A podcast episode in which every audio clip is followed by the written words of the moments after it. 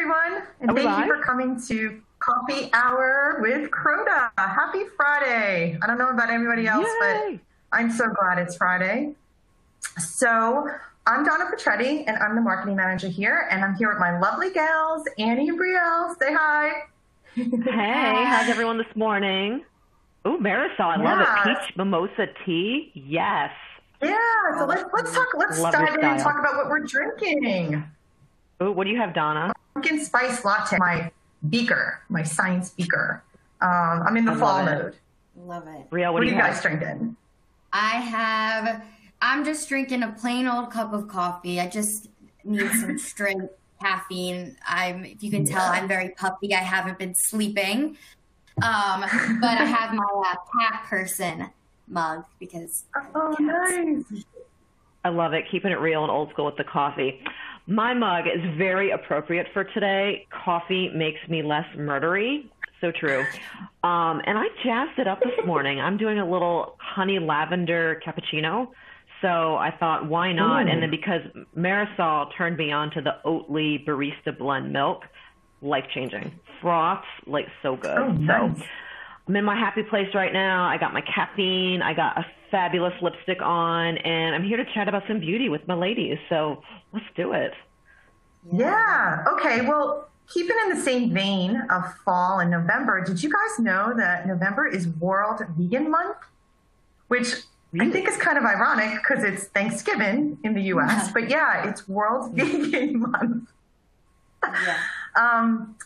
And, you know, the vegan trend or movement has been growing triple digits for the past couple of years. It doesn't look like it's slowing down. If you look at Google searches, if you look at Mintel product launches, it rapidly. Any idea why you think that might be? What are you guys seeing?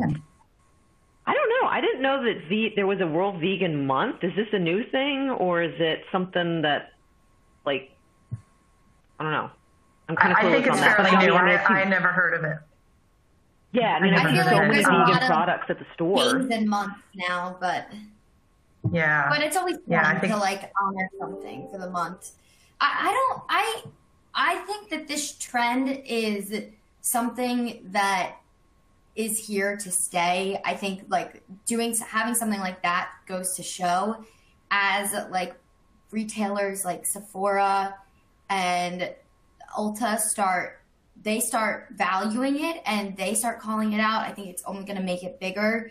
And we've kind of also seen, I think that there's like two things. There's vegan and there's cruelty free. And it's kind of deciding what's good for your brand. What you value and figuring it out from there, what you think your consumer will value. Yeah, I think there's a misperception when you say something's vegan, people automatically think it's cruelty-free, and it's not. So you have to be really clear, I think, with your claims, and especially with this, you know, cruelty-free. What does that mean? There are certain countries that don't test on animals, but there are countries that test on animals, but they're not cruel tests. Like, It's very vague, so I think you have to be really clear. Absolutely. What I found interesting is, did you guys know that most women who buy vegan beauty products don't necessarily follow a vegan diet? So it's not connected, and I thought that was interesting. Yeah, that's a super interesting fact, because I feel like I guess maybe a question for the audience is, why do you think people who are valuing it in their beauty aren't valuing it in their diet? Well, I guess maybe they like the taste of meat, but I think that that's an interesting call out, because if you're thinking about it in terms of whatever you value, moral reasons, why one over the other, it's an interesting concept. I mean, I know a lot of brands are, even some brands that are already on the market, are thinking about like reformulating. I know Hourglass Cosmetics, they made a vow for 2020 to make all their products, reformulate all of them vegan. And I think they've done half of them now. They had a campaign where they were having their consumers and like influencers taking pictures with their pets. And I think they called it like eye to eye. Yeah, I've seen that. They were promoting like this idea of like reformulating vegan. So that's something that they thought their consumer would value. But I think that it's, I think cruelty-free is also a good way of meeting those, if it's a moral reason as well. Yep. I also think vegan beauty products are perceived as being better, more natural, and better for you. I think you've seen that too, Brielle. We were talking a while ago when you were visiting one of the, I don't know if it was Sephora or Ulta, but yeah, the people actually on the floor were actually saying it was better for you. And it really doesn't, it's not relevant, right? It's not, just because it's vegan doesn't mean it's better, but people have that perception, so. Yeah. I thought it was interesting. Yeah, that was last, I believe, fall, or maybe like this last, like beginning of 2020 was, we went to Sephora and we're talking to some of the, one of the retail workers there. And she was basically almost using the word vegan synonymously with like efficacious, which I thought was very interesting. She was like, because it's vegan, it's going to perform better, which I thought was an interesting way of putting it. But I think that's something that all, like, actually I'd like to hear from you guys in the group chat about how do you, what role do you think like retailers have in this? Because it's, when you think about the retailers and then they're training their retail workers who are gonna end up speaking on these products, I think we get on, something that worries me is that, are we misinformation? Like, let's make sure that everybody's informed. And I guess that's something, like, honestly, I'm kind of curious what you guys think in the chat about. Yeah, we did get a question. What animal products are being used in the industry besides beeswax and lanolin?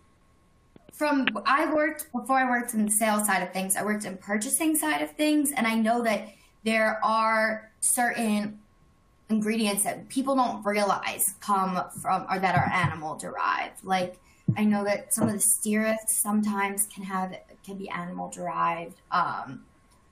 So I think there's a lot of things that people don't realize. I mean, proteins, we have proteins, keratin, as well as like silk proteins. What about like synthetic base? Like we have a synthetic beeswax. There's a discussion going on, like what's better, natural synthetics, but this is one area where going with the synthetic and a lab made ingredient could be better if you have a vegan lifestyle, or sometimes it's even more sustainable, right? This is a great area. Yeah, collagen also is animal derived. And I think that's the other thing too, when a brand claims that they're vegan, there are certain ingredients that you wouldn't even think that aren't animal derived, but like red dye from beetles. You know, some people don't think of that as being animal derived, but it is. Honey is another one. You know, that is animal derived. So if you really want to have a vegan beauty product, you're looking to have those things out of the formula. Yeah. Yeah. Since we're talking about synthetics and lab-made, maybe we should talk a little bit more about that. You know, since COVID-19, there's definitely more of an appreciation for lab-made and synthetic ingredients for the reasons I just touched upon, right? Sustainability, but there are a lot of other reasons too.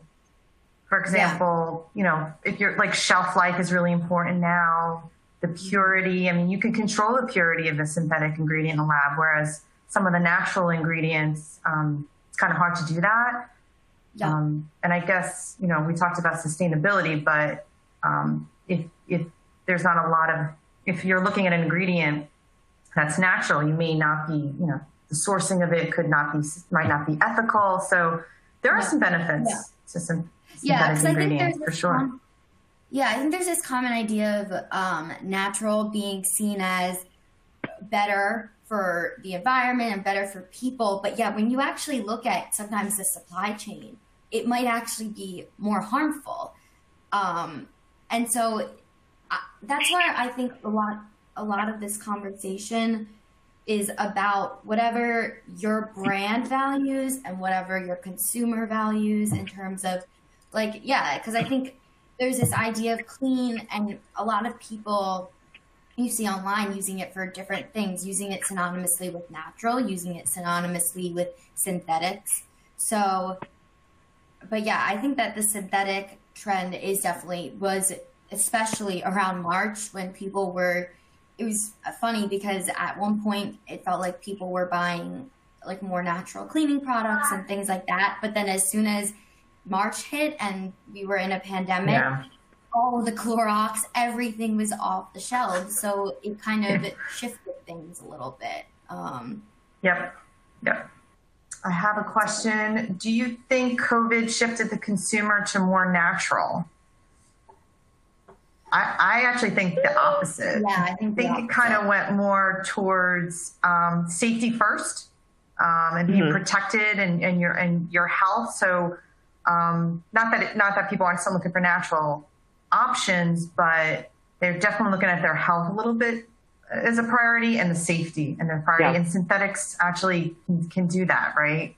I love that. I love that shift to the clean versus natural, just because it allows for more, for the formulators to use more ingredients. You know, it allows for silicones and other things that might not be considered natural. They're now safe to use because it's more focusing on safe synthetics. So And I don't think we should think about it like one or the other. Like, I think both synthetic and natural ingredients have a place in a formula, and I think the most effective formulations or products probably do have that blend. Ooh, I like a comment that in the group chat. It was saying with the inner and outer wellness movement. So it's, you know, people are, you know, especially now, are really into the at-home treatments and really taking care of their skin, and, you know, treat yourself is, you know, really a big thing, because it's like we have nothing else to look forward to. You know, we really can't go anywhere. So it's nice to have those spa-like treatments at home and to really take care of your skin and take care of your mind as well, and just try not to lose it. You know, I know that all of us, I mean, for myself, you know, you have good days and you have not so good days. So it's, I think that's definitely a big movement that we're seeing. Yeah. And also because people have more time at home, based on some Google data that I've seen, people are doing more research about the ingredients. And so, you know, this whole transparency, it's becoming even bigger for them, and they're learning more. So brands really need to give that full transparency, not just in the formulation, but also after the formulation's used, like what happens to the product, you know, the packaging, like they're really becoming very informed. And that's all due to COVID, all this time at home. Mm-hmm. What else are you doing? You know? And to piggyback off of that, I saw that Marisol said, for household, no. So people aren't going towards natural ingredients, but skincare maybe. And I think that's a good point. I think that I know it for myself. I've been more willing to try things. I'm like, well, might as well try this more natural moisturizer and see how it reacts on my skin while I'm not going anywhere and don't have to worry about the like effects or like what could happen. So I think like people are more willing to try. So there might be people that are like, might as well try out this brand, test out these ingredients, and do more research while I have the time. So I think that was a good point. Now that we have more time. There's a great question that just came in. What certifications do you think are going to gain traction as consumers force brands to be more transparent about their ingredients and claims? That's a great question, because I definitely think certifications are going to be more important now, because it kind of validates that the product is safe and good for you.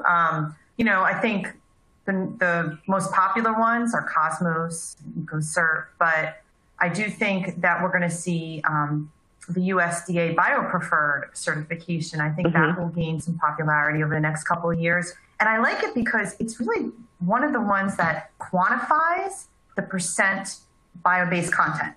And it gives you that percentage right on the label. So there's no vagueness to it. You know, like when you say something is natural, what does that really mean? But this is saying, hey, in this formulation, 85% is natural. So I think for consumers, that's going to be really appealing to them.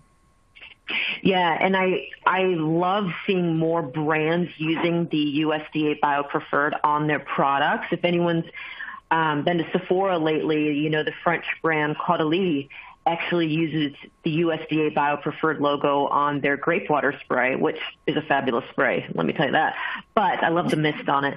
But Seventh Generation also has it on their baby care products too, which I think is really cool. So we've really seen the movement come in from the home care, laundry care area, moving into personal care, because again, it's a scientific method and it's a way that people can really, it's not just a, what is it, a NGO, it's definitely a, science-based, which I like.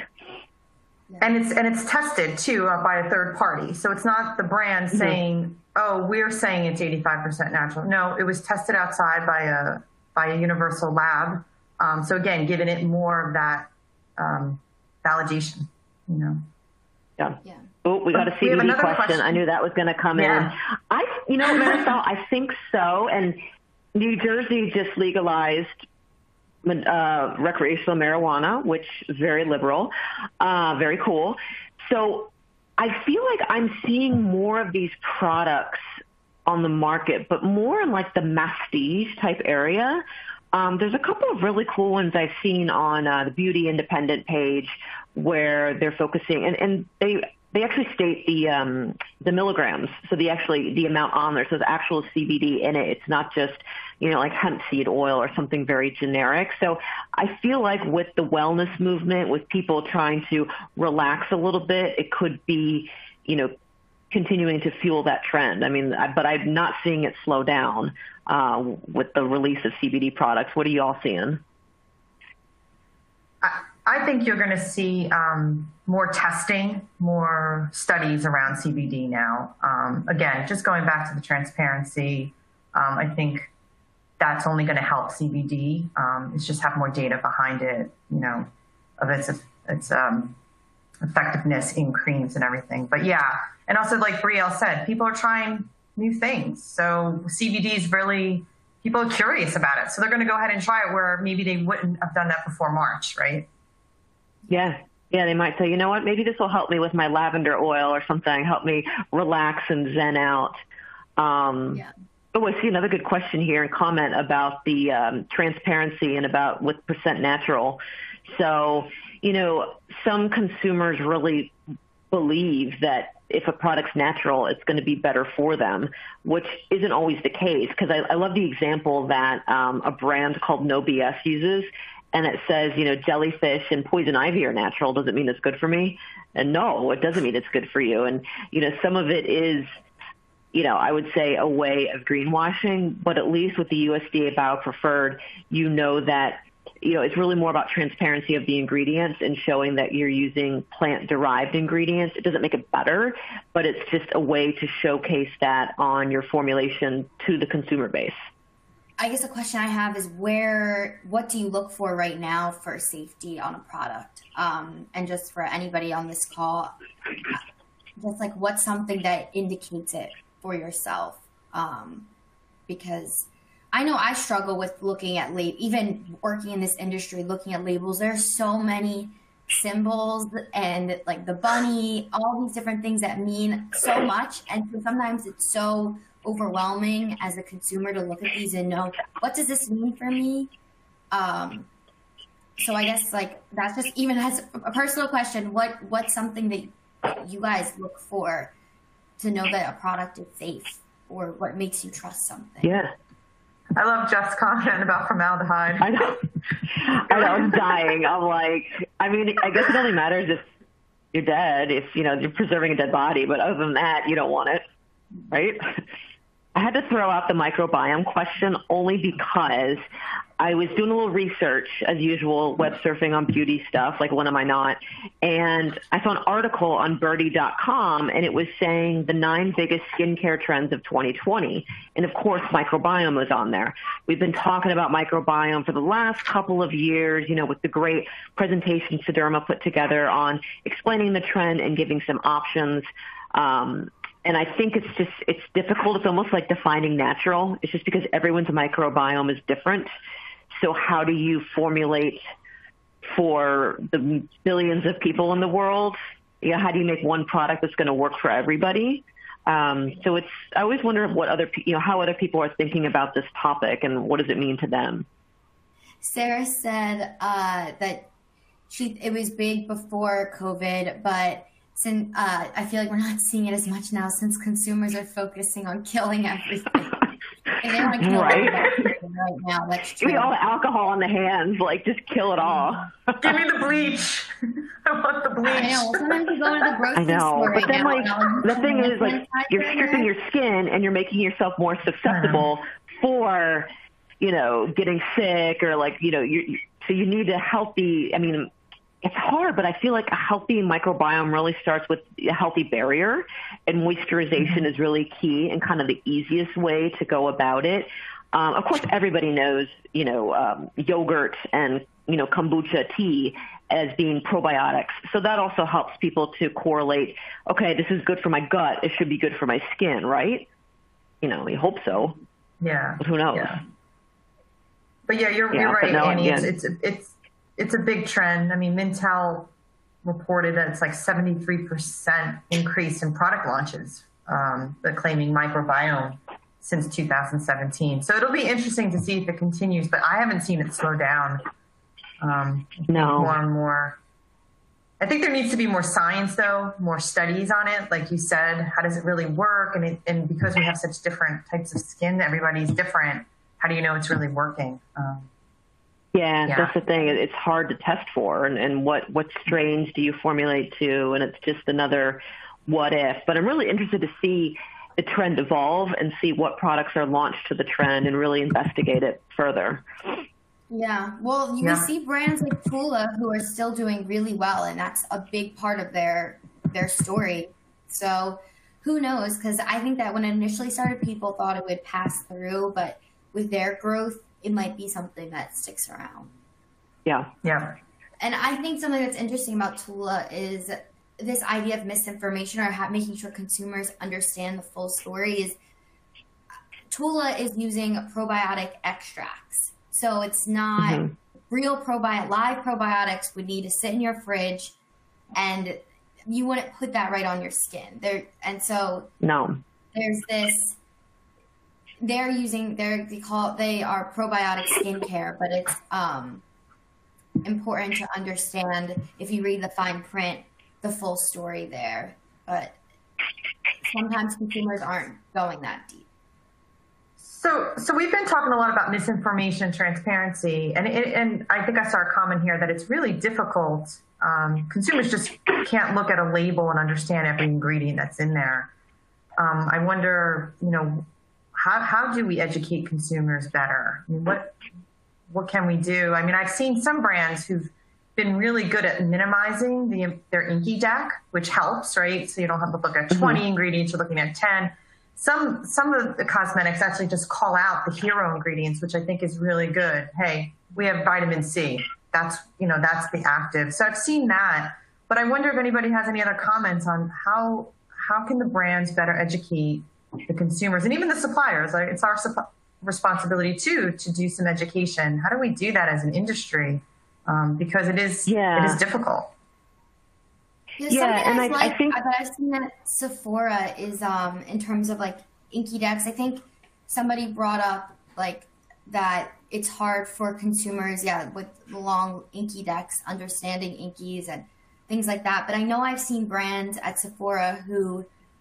We've actually, the three of us have talked about this before, who use asterisks. And in terms of your typical, ingredient that might have a scary name, like a cocamidopropyl betaine, somebody who's not in the science, field might read that and be like, this sounds like a dangerous chemical that I don't want in my products. But they dimethyl kill you a lot. It sounds scary. Yeah, and what I thought was interesting is that this brand used an asterisk and then called out on the bottom, vegetable-derived or coconut-derived. And it kind of clears up some, I think, initial fear from somebody who's reading it who might not know what that is. So I thought that was interesting in a way of translating more for consumers, especially a consumer who might be focused on vegan or more natural alternatives. Reading something like that might be like, oh, this is not so bad. It's not just like pouring gas into like a mixer and just creating this ingredient, you know, which I think sometimes is a perception. Right. Yeah. And I think Marisol had a good comment. About him. Yeah. Oh, go ahead.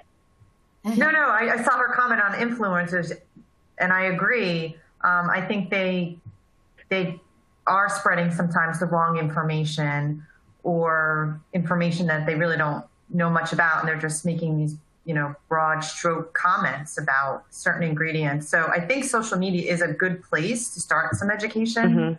Mm-hmm. I have seen some scientists, some chemists go on and talk a little bit more. Maybe we just need to do more on that to really educate. Yeah. Some people do a great job with, some influencers do a really good job at, explaining, doing their research and explaining why they like an ingredient or why an ingredient may be good for skin. But I really appreciate when they say, it didn't work for me, I didn't care for it, but it's not to say it's bad, and some animal-derived products get bad names, get a bad rap. It's, but again, back to the lanolin, this is the best stuff on the planet for dry skin, flaky skin, irritated skin, and it's very simple. But it's just, again, it's misinformation. So I just wish, people would do a little bit more research. I saw on an Instagram story, it was a spa had posted this. No, I think it was Carolyn Hirons. It was the queen, Carolyn Hirons, had posted it. And some influencer has suggested you use like an acid. It was like 3 acid toners. And I'm like, oh my God. She was like, I hope your face doesn't fall off because like you should never exfoliate that much. And that's a big thing that a lot of people are misleading. I saw one girl I used to follow who suggested using a exfoliating rice wash, the one from Tatcha, and then following it up with a high level glycolic acid. And I'm like, you shouldn't be recommending this to people. Like that is way too harsh for most, for skin to do a double exfoliation. But people see their favorite influencer doing it and then they want to use the same thing and then it just creates all these skin issues. So a couple of sites I follow that are great are like the Chemist Confessions do a really good job at breaking down the ingredients. Lab Muffin Beauty is another great one. She's got her PhD in, I believe, organic chemistry. And she's really good at talking to ingredients and speaking to, she did a great video on silicones and why they're not bad, but they just get a bad rap because one person posts on a blog, these are terrible, they give you cancer. No, they really don't. But, so it's just, people have so many followings now that it's, it's cool that it's easy to get messages out, but at the same time, it might not be the best message. No, it could be dangerous. Yeah, exactly. Yeah. Yeah. I mean, and we see on TikTok, and those are Instagrams you just named, but now there's all these TikTok influencers and people go there and take all of their recommendations, which I feel is very interesting as well. And I think it's been awesome for like the whole beauty industry in general. Like we've seen like some mass brands being recommended. I mean, CeraVe is doing phenomenal because of people are recommending their products like crazy. And then I also like that they still are focusing on a lot of the indie brands too. So it's cool to see like a balance there in what people are recommending. Yeah, TikTok has really taken off. I mean, I remember Annie, was it last year? We were just looking at trends and we saw TikTok become big and now all the indie beauty brands, we're seeing them on there. It's great. I know my daughter loves it. That was right when Elf did their campaign, because we were talking about that before that presentation, and we're like, oh my God, Elf just dropped this campaign. And then on a lot of the indie events that I've attended over the last, virtual events I've attended over the last few months, that's all you hear about is you got to be on TikTok, and Elf and EOS are killing it on TikTok, and it's just like, okay, how do we do this? And it's just how do we do it the right way? Yeah. They're really targeting that Gen Z, young millennial consumer who is, sustainability and transparency is really top of mind with that group. So that's the way to connect with them. And, hopefully there'll be more education through that forum as well. This was really great. I hope everyone had got some value out of it and some insight. I know I did. And please leave us your comments, any other topics you might want to hear. If you want to join another coffee hour with us, we'd love to have you. Just let us know what's on your mind, and we appreciate you coming. I'm wishing everyone a great weekend and stay safe. Awesome. Thanks, ladies. Bye. So good to chat with everyone. Have a good weekend.